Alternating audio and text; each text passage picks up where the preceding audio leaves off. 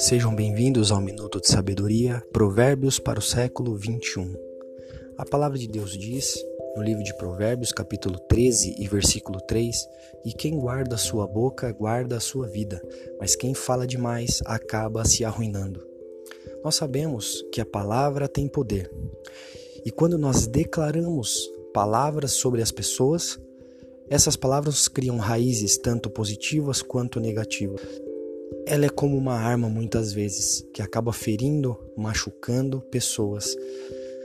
Por isso que o provérbio diz que é melhor guardar a sua boca, porque assim alcançamos longevidade, alcançamos uma vida estendida. Muitas vezes é mais sábio ouvir do que falar, porque dessa maneira nós podemos saber e pensar exatamente como sair de algumas situações. Pense nisso.